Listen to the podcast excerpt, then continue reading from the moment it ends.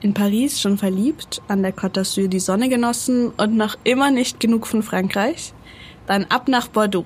Die Metropole im Südwesten Frankreichs hat einiges zu bieten. Die Highlights stelle ich euch heute vor. Und damit willkommen beim täglichen Reisepodcast von Travelbook. Mein Name ist Sonja Koller und ich sage Oniva. In fünf Minuten um die Welt. Der tägliche Reisepodcast von Travelbook. Heute geht's nach Bordeaux.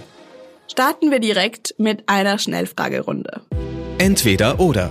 Schnelle Fragen in 30 Sekunden. Auto oder öffentliche Verkehrsmittel? Die Öffis in Bordeaux funktionieren super und sind preiswert. Pärchen oder Familienurlaub? Bordeaux ist die perfekte Stadt für Pärchen. Entspannung oder Abenteuer? Entspannter Citytrip. Kultur oder Party? Kultur. Teuer oder günstig? Teuer. Aber es lohnt sich. Highlights, Lowlights, Must-Sees. Die Travelbook-Tipps.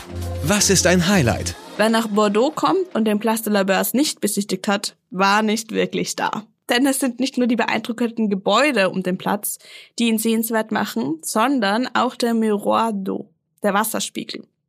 Dieser ist nämlich, ihr könnt es erraten, mit einer Schicht Wasser bedeckt. Am besten schaut ihr einmal tagsüber und später nochmal nachts vorbei, um zu sehen, wie sich die Lichter der Gebäude im Wasser spiegeln, wenn es dunkel ist. Wo gibt es die besten Restaurants? Bordeaux kann auch hip sein, nämlich in Chartrons.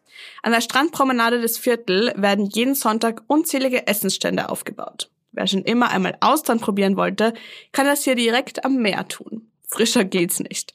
Aber auch alltägliche Gerichte sind hier im Angebot. Und das deutlich günstiger als sonst in Bordeaux. Was man unbedingt tun sollte.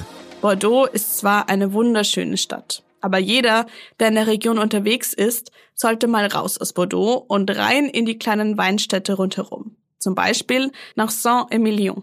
Der Ort ist etwa 40 Kilometer von Bordeaux entfernt und alles andere als unbekannt. Er zählt sogar zum UNESCO-Weltkulturerbe. Saint-Emilion ist umgeben von Weingütern, auf denen man auch ganz spontan Weine verkosten kann. Anders als in Bordeaux ist das oft gar nicht so teuer. Tafelweine etwa gibt es bei den meisten Winzern ab drei Euro. Aber selbst für Nicht-Weintrinker lohnt sich der Trip. Für die Anwesen und das Ambiente.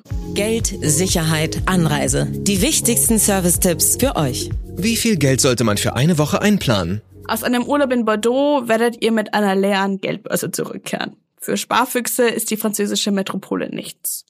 Es ist schwer, für weniger als 20 Euro in einem Restaurant zu essen. Mindestens 50 Euro müssen Reisende hier am Tag ausgeben. Für einen entspannteren Aufenthalt ohne viel Luxus würde ich aber bis zu 80 Euro pro Tag einkalkulieren. Was macht man am besten, wenn es regnet?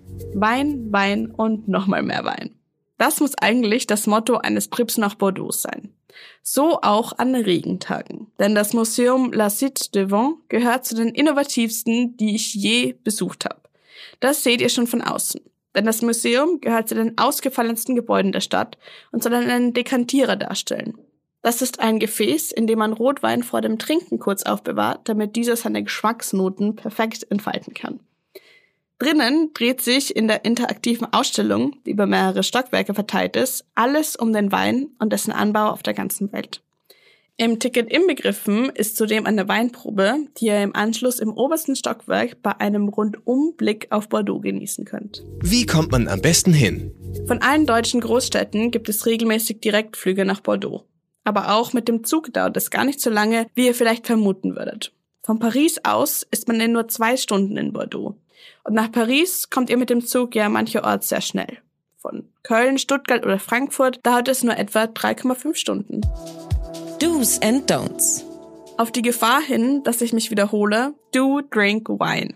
Wer in Bordeaux unterwegs ist, sollte natürlich auch Bordeaux probieren.